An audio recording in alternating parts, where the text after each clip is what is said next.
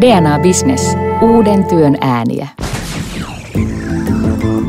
Tervetuloa kuuntelemaan DNA Businessin tuottamaa Suomalaisen työn ääniä podcastia. Olemme täällä Porissa, Suomi-areenassa, ja tässä jaksossa otetaan käsittelyyn kännykkään näpräävän kansalaisen sielun elämä. Onko ihminen eri persoonallisuus online ja offline? Pitäisikö näin lomalla pitää somelomaakin? Ja millaisia havaintoja ovat tehneet somepaastoa pitäneet ihmiset? Hetken taukoa somesta täällä studiolla kanssani viettävät aivotutkija Minna Huotilainen Helsingin yliopistolta. Tervetuloa. Hei. Kiitos. Somekonsultti ja mindfulness-valmentaja Mari Rasimus. Moi. Moi. Sekä kansanedustaja uh, ulkoasianvaliokunnan uusi puheenjohtaja Antti Kaikkonen. Tervetuloa. Kiitoksia vaan. Oikeastaan se uusi titteli on keskustan eduskuntaryhmän uusi puheenjohtaja, mutta mitä näitä nyt on? No, joka tapauksessa mahtavat natsat, mutta tietysti tässä mukana erityisesti tuon keväällä pitämäsi somepaaston merkeissä. Puhutaan siitä kohta lisää, mutta onhan kaikilla nyt varmasti notifikaatiot suljettuna puhelimista. Mm, Toivottavasti. No. Ai, pianhan sen kuulemme. mutta tosiaan, jos ajattelee somea työssä, tänä päivänä ei taida olla montaakaan työtä, jossa voisi olla täysin irti verkosta – jopa luostarioluilla, on huomannut meditaatioguruilla ja keraamikoillakin pitää olla vähintään jonkinlainen digitaalinen jalanjälki ja päiväkotejakin taidetaan jo digitalisoida. Ja meidän kaikkien neljän työssä digi ja some on arkea. Antti, sä livet viittasit kevään lopulla koko keskustan puoluekokouksen. Miksi ihmeessä? Joo, en mä oikeastaan suoraan sanoen varmaan miettinyt sitä, että miksi mä tein niin, että se jotenkin tuli ihan luonnostaan siellä. Aina silloin tällöin joku semmoinen tapahtuma, että arvelen, että joitakin mun seuraajia somessa saattaa aihe kiinnostaa, niin saattaa pärättää vähän niin kuin luonnostaan livet-viittaus päälle ja tekee semmoisia omia havaintoja sieltä, mitä ei välttämättä kaikki ehkä vaikka valtakunnan median kautta tuukkaan esille. Tuleeko siitä palautetta ihmisiltä vai onko se niin, että se menee sinne eetteriin ja toivot, että joku edes huomaisi? No kyllä siitä tulee silloin tällöin palautetta, joo. Tai oikeastaan melkein aina. Kyllä ne noterataan. Ainakin jotkut noteraa. Eihän se kaikkia tietenkään kiinnostaa eikä tarvikaan kiinnostaa, mutta kyllä ne yleensä on sitten kuitenkin aina jonkinnäköistä porukkaa kiinnostanut. Mitä hyötyä somesta on sinulle työssäsi? No se on kyllä aivan keskeinen kanava tällä hetkellä viestintään molempiin suuntiin. Et itse asiassa mulle se tarjoaa väylän kertoa omia tuntemuksia, ajatuksia ihan suoraan niille, keitä ne sattuu sitten kiinnostamaan. Koska muutoinhan ja edelleenkin aika iso osa niistä omista ajatuksista ja puheista menee median kautta suodatettuna, jossa media tekee sitten oman tulkintaansa, joka joskus on mun mielestä ihan oikea ja joskus se on mun mielestä vähän, vähän väärä, mutta tämä on suora väylä, että sit se on niinku itsestä kiinni, että miten mä osaan, osaan viestiä somen kautta, mutta kyllä mä oon kokenut sen tosi hyvänä juttuna, että se väylä on nykyään olemassa. Mari Rasimus, sinäkin olet toiselta ammatiltasi somekonsultti. Kyllä. Kuinka ison osan päivää olet online? No mun tausta on sellainen, että on tuolta media-alalta ja, ja tein tavallaan sometyötä mm, useimpia vuosia ja silloin tuli oltua siis tosi paljon, että melkein niin kuin aamusta iltaan, että et, niin kuin, ainoastaan silloin kun ei, ei nukkunut, niin, niin usein ei, ei ollut siellä. Tietysti, tietysti nyt päivässä on muitakin hetkiä. Mutta se oli ehkä se syy, miksi, miksi ajauduin tähän toiseen ammattiin, niin mindfulness-ohjaajaksi, koska huomasin, että se ei itse asiassa tee terveydelle ja hyvinvoinnille kauhean hyvää. Että ihminen kaipaa sitä aikaa olla, olla tota ilman, ilman sitä digiä ja somea. Niin nykyisin se vaihtelee tosi paljon. Ää, riippuen onko, onko niin kuin vapaa-päivällä vai, vai töissä. Et, et pyrin olemaan paljon myös niin kuin offline ja, ja myöskin läsnä ja ilman niitä digilaitteita ja sitten vähän tiedostavammin käyttää sitä somea. Etätyö alkaa olla melkein kaikille todellisuutta, ainakin mahdollisuus, jota saattaa hyväksi käyttää ja toisaalta esimerkiksi tutkijan työ yliopistolla vai mitä Minna Huotilainen, se on taas sellaista, että vaikea erottaa sitä, että milloin tutkija ei mieti tai tutki ikään kuin edistä sitä varsinaista työtään. Pitääkö työssä olla koko ajan ja miten se vaikuttaa meihin Minna? No mä kyseenalaistan oikeastaan koko tämän työajan käsitteen silloin, kun puhutaan tämän tyyppisestä työstä kuin vaikkapa tutkimustyö tai vaikkapa poliitikon työ. Aivot työskentelee koko ajan erityisen aktiivisesti esimerkiksi yöaikaan, eli ei me saada sitä työtä pois itsestämme. Ja mun mielestä tämä on ehkä vähän niin kuin paluu semmoiseen niin kuin teollistumista edeltäneeseen aikaan, että silloinhan kyllä Seppähän oli Seppä 24-7, että eihän hän tietenkään siellä niissä Sepän hommissa koko ajan ollut, mutta koko ajan hän mielessään kehitti sitä työtä ja se oli hänen identiteettinsä. Ja mun mielestä me ollaan vähän niin kuin menossa takaisin tähän. Totta kai se sitten edellyttää tämmöistä niin kuin oman ajan hallintaa Eli meillä pitää olla kyllä elämässä muitakin projekteja kuin se työ, koska meillä ei nyt enää ole sitä ovea, mikä me pannaan kiinni, jonka taakse sitten jäisi kaikki se työhön liittyvä, vaan se seuraa koko ajan meidän mukana. Eli meillä on tullut uusi vastuu löytää niitä palautumisen hetkiä, mitkä sitten meille sopii ja mitkä on niitä palauttavia. Minkälaista teidän mielestä tai omien kokemusten mukaan pitäisi olla tämän niin uudenlaisen työn tekemisen rytmi? No tuota, mä en nyt lähtisi mitään ihan niin kuin rautalankamallia tai sapluunaa sanomaan siitä, koska toisaalta työelämällä on erilaisia tarpeita ja sitten toisaalta me ihmisetkin ollaan vähän erilaisia että, ja valmiita erilaisiin työrytmeihin, että osalle saattaa elämälle olla hyväksi, että se on hyvin säännöllinen se työrytmi, mutta sitten esimerkiksi itselleni se on hyvin luontevaa, että se ei ole ollenkaan säännöllistä, että ei se ole mulle mikään ongelma mä voisin tuskailla enemmän, jos se olisi kovin säännöllinen. Että tietysti jos onnellista, jos sekä työelämän tarpeet että ihmisten tarpeet mahdollisimman hyvin löytäisi kohtaisi toisensa. Niin onko tämä itsestä kiinni vai, vai työnantajasta tai työn tilaajasta? Tässä, tässä Uuden työn ääniä podcast-sarjassa on itse asiassa tuntuu, että joka jaksossa, vaikka me ollaan käsitelty aiheita robotisaatiosta hoivatyön muutokseen ja siltä väliltä, niin tulee esiin se, että tavallaan se yksi uusi keskeinen ammattitaidon elementti on se, että osaa säännellä sitä omaa työaikaansa ja, ja niin kuin työaktiivisena olemistansa eikä ole enää sitä, että kun lyön leiman sisään, niin olen töissä ja sitten voisin muka vapautua siitä kokonaan ulos. Mutta onko tämä sellainen taito, joka toisilla on, tai onko se jotain, mikä on opeteltavissa? Ihan omasta kokemuksesta voi sanoa, kun on ollut nyt vajaa vuoden yrittäjänä ja on saanut itse määrittää omat työaikani ja työrytmini, niin, niin esimerkiksi mulle sopii se on iltaihminen. Saatan saada mielettömän inspiraatio joskus 10-11 aikaa illalla. Että mulla on niin kuin mahdollista tehdä tehdä sitä työtä myös silloin. Toki, toki oli niin kuin aiemmassakin, tai kun olin, olin päivätyössä, mutta tietyllä tapaa siinä oli koko ajan se paine, että sun pitää olla se kahdeksan tuntia olla hirveän tuottava siinä ajassa, vaikka ne luovimmat ideat saattoi niin kuin tulla siellä, siellä illalla. Että on ihan niin kuin samaa mieltä tässä, että varsinkin niin kuin tämän tyyppisessä niin kuin aivo, aivotyössä, niin, niin ei ne, ei ne niin kuin perinteiset työajat hirveän hyvin toimi. Toisaalta se vaatii aikamoista myös semmoista vastuunottokykyä sit myöskin, niin kuin, että sä itse niin kuin johdat sitä työtä ja itseäsi. Ja toisaalta tämmöiset niin kuin mindfulness-taidot taas äh, kohentaa aika paljon sitä, että sä oot niin kuin tietoinen myöskin siitä, mitä sä teet ja mihin sä suuntaat sun aikaa ja huomiota. Joo, mä luin juuri tuossa kirjaa vuodelta 1953, kirjan nimi on Hermomme ja me. Ja siinä sanottiin, että ihmistä ei väsytä se työ, jota hän joutuu tekemään, vaan se työ, jota hän ei vielä ole tehnyt. Eli tämä on juuri sitä, että meidän täytyy niin pystyä suhtautumaan siihen, että mitä meillä on vielä tekemättä. Meidän täytyy pystyä pitämään myös taukoja, vaikka me tiedetään, että vielä on valtavasti kaikkea kiinnostavaa ja, ja ehkä vähän semmoista stressaavaakin vielä tulossa. Ja tämä on semmoinen, mikä pitää ehkä nyt tänä maailman aikana opetella.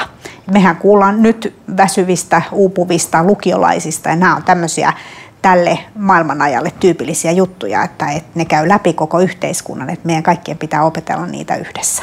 Niin, mä todella mietin, että missä se opetetaan tämän päivän aikuisille, puhumattakaan kasvaville nuorille, kun tuntuu, että mitä nuorempi porukka, niin se työssä käymisen ajatus ja se tietty velvollisuudet, mitä siihen diiliin kuuluu, täytyy opetella, mutta sitten myös se, että kuinka käytät sitä omaa aikaasi jaat sitä toiden kanssa olemiseen tai toisten kanssa olemiseen ja, ja, ja sitten siihen palautumiseen. Ja varsinkin jos työ on mielenkiintoista, niin se imuhan vie sua mukanaan. Et, et missä, tämän, missä Minna tämä pitäisi opettaa niin kuin lastentarhassa hyvä, Joo, hyvä peruskoulun opettajahan opettaa sitä omalle luokallensa. Sehän on osa oppimista myös. Eli ihmisen pitää oppiessaankin oivaltaa, että hei nyt mä oon saanut niin paljon uutta, että en mä nyt enää voi vastaanottaa lisää. Että nyt mun kannattaa lähteä ulos kävelylle viemään koiraa tai jotain vastaavaa.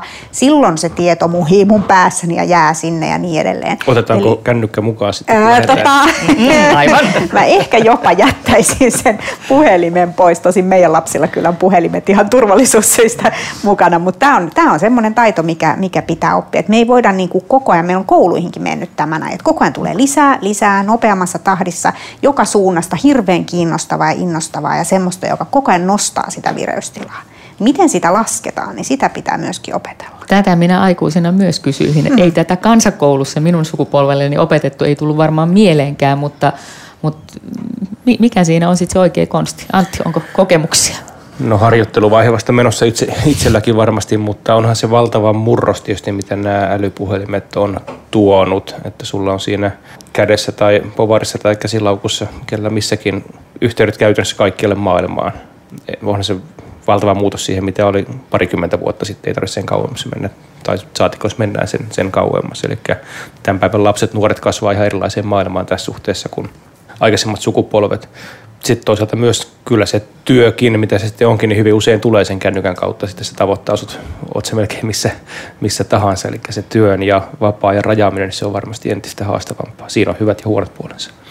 Ja nimenomaan noin, kun sä mainitsit tuossa alussa notifikaatiot, niin se on iso päätös. Mm. Eli se, että päätänkö mä, että jokaisesta sähköpostista tulee pieni kilahdus pahimmillaan, tai että siitä tulee joku viesti siihen näytölle, niin nämä on niitä isoja päätöksiä, joilla säädellään sit sitä, että millä tavalla mut koko ajan tämä virta tavoittaa tai sitten ei tavoita. Tai että vietkö sä sen kännykän sun makuuhuoneeseen, onko se eka asia aamulla ja vika asia illalla, mitä sä katot esimerkiksi.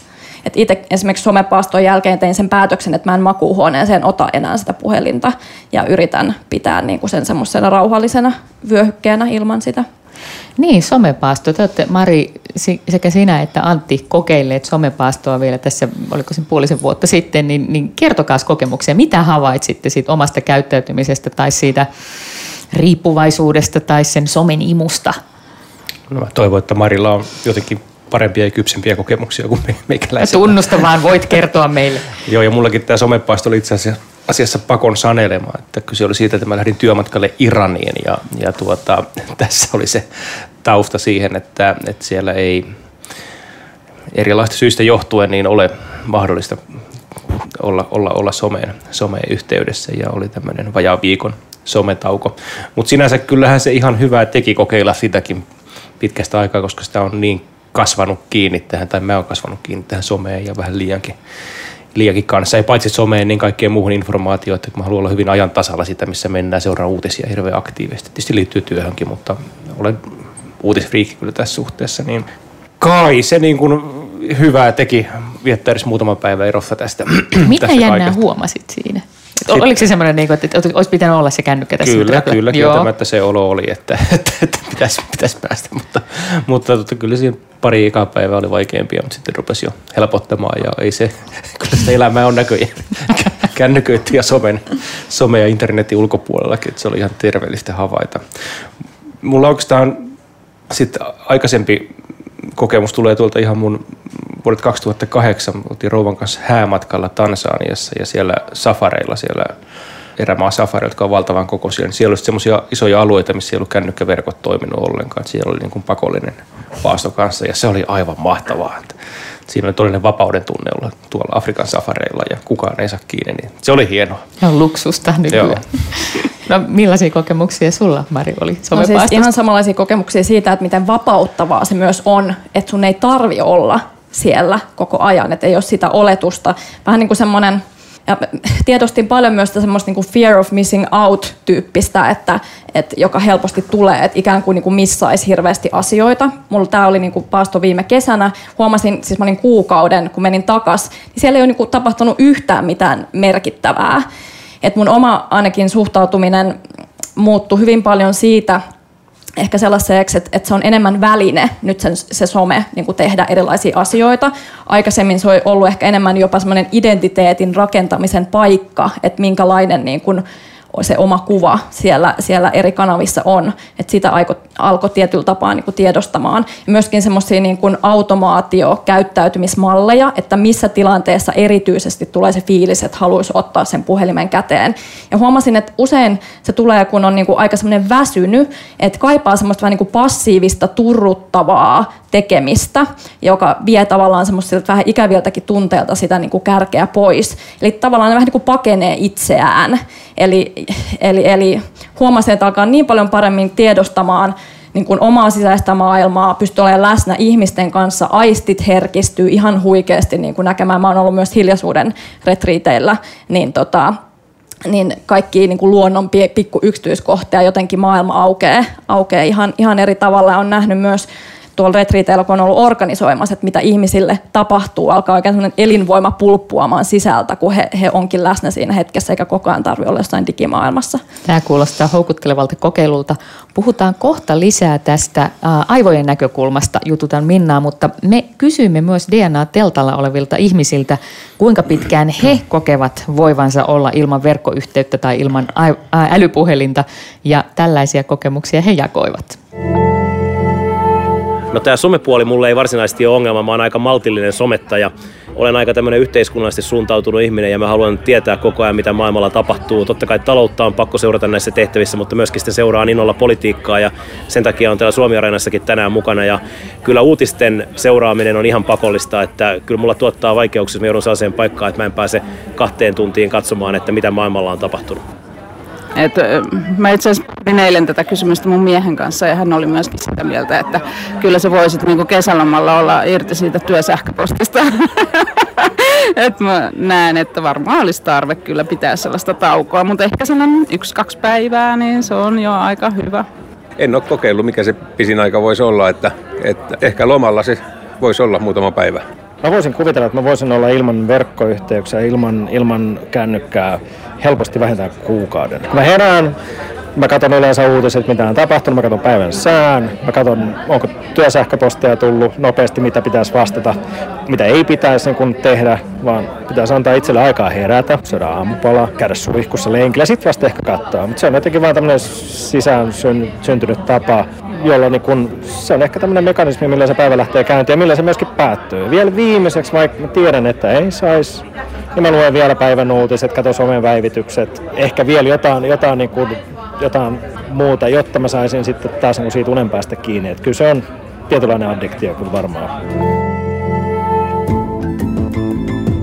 Ja jatketaan ihmisen ääniä, offline ja online ihmisyyttä puntaroivaa podcastia DNA Bisneksen tuottamassa suomalaisen työn ääniä sarjassa täältä Porista Suomi Areenalta.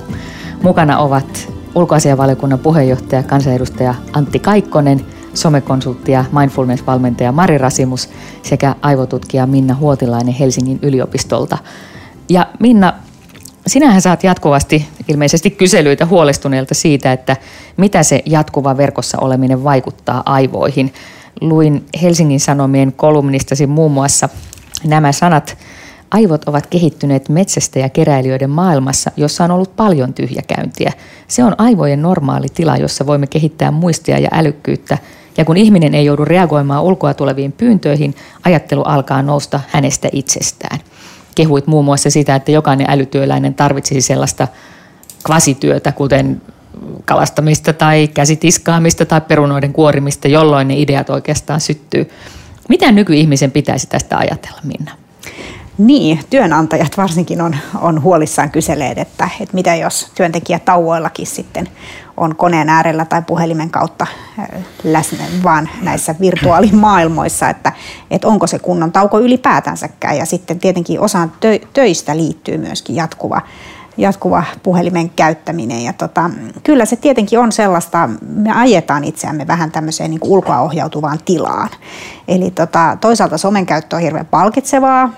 Facebookilla on valtava määrä ihmisiä töissä tekemässä siitä meille palkitsevaa. Eli joka kerta kun me avataan tämmöinen palvelu, niin meidän pitäisi saada heti joku pieni palkinto, joku kiva juttu, joku hauska kissavideo tai joku naapuri kertoo hänelle sattuneen jonkun hassun jutun ja tai niin tosi monta tykkäystä omille. Tai tosi monta tykkäystä omille jutuille, kyllä juuri niin.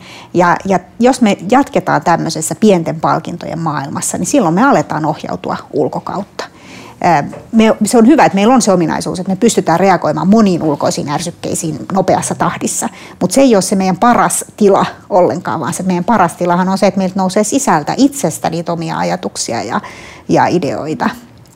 Ja no onko toi semmoinen onnella, joka on saavutettavissa vielä nykyään tässä digimaailmassakin vai miten ihminen voi niin kuin pysyttäytyä tai ehkä palata siihen tilaan, jossa tosiaan ajatukset ja ideat nousee itsestä, eikä niin, että pitää olla koko ajan esiintymässä tai nauttimassa niin. niitä matalalla roikkuvia hedelmiä niin, somessa. Musta tuntuu, että monenlainen työ esimerkiksi tai sit harrastuksetkin niin tarjoaa sellaisia mahdollisuuksia, uppoutumisen mahdollisuuksia. Eli sitä, että yhtäkkiä tulee joku todella kiinnostava juttu. Ja silloin ei millään muulla ole enää mitään merkitystä. Ja se todella unohtuu se some ja, ja kaikki ne twiittaukset ja tykkäykset. Ja silloin mä haluankin keskittyä just tähän juttuun, koska tämä on nyt mun mielestä mielenkiintoinen. Ja, ja silloin ulkoiset asiat ei häiritse samalla tavalla, ne ei tule mieleen samalla tavalla, vaan siinä on se tärkeä haastava tehtävä ja sitten myöskin semmoinen rauha ympärillä ja tietoisuus siitä, että mä saan tehdä tätä omalla tavalla, niin mä oon se, joka tässä nyt päättää, että millä työvälineillä tai mihin kellonaikaan tai, tai miten tätä hommaa nyt viedään eteenpäin.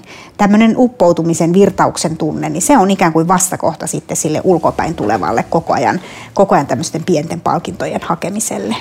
Ja sitten se, mitä ihmiset ei ehkä tiedosta on se, että me pystytään kehittämään meidän omaa mieltä samaan tapaan, mitä me pystytään kehittämään omaa kehoa. Että se on itsestään selvää, että harrastaa liikuntaa, mutta se, että nyt esimerkiksi mindfulness-harjoittelulla tai, tai jollakin muilla palauttavilla harjoitteluilla me pystytään niin kuin itse vaikuttamaan siihen meidän omaan mieleen, jotta me päästäisiin ehkä siihen luovempaan tilaan sitten työssäkin paremmin. Sano yksi kätevä niksi nyt meidän kuulijoille. Tuo kuulostaa ihanalta lupaukselta, mutta miten?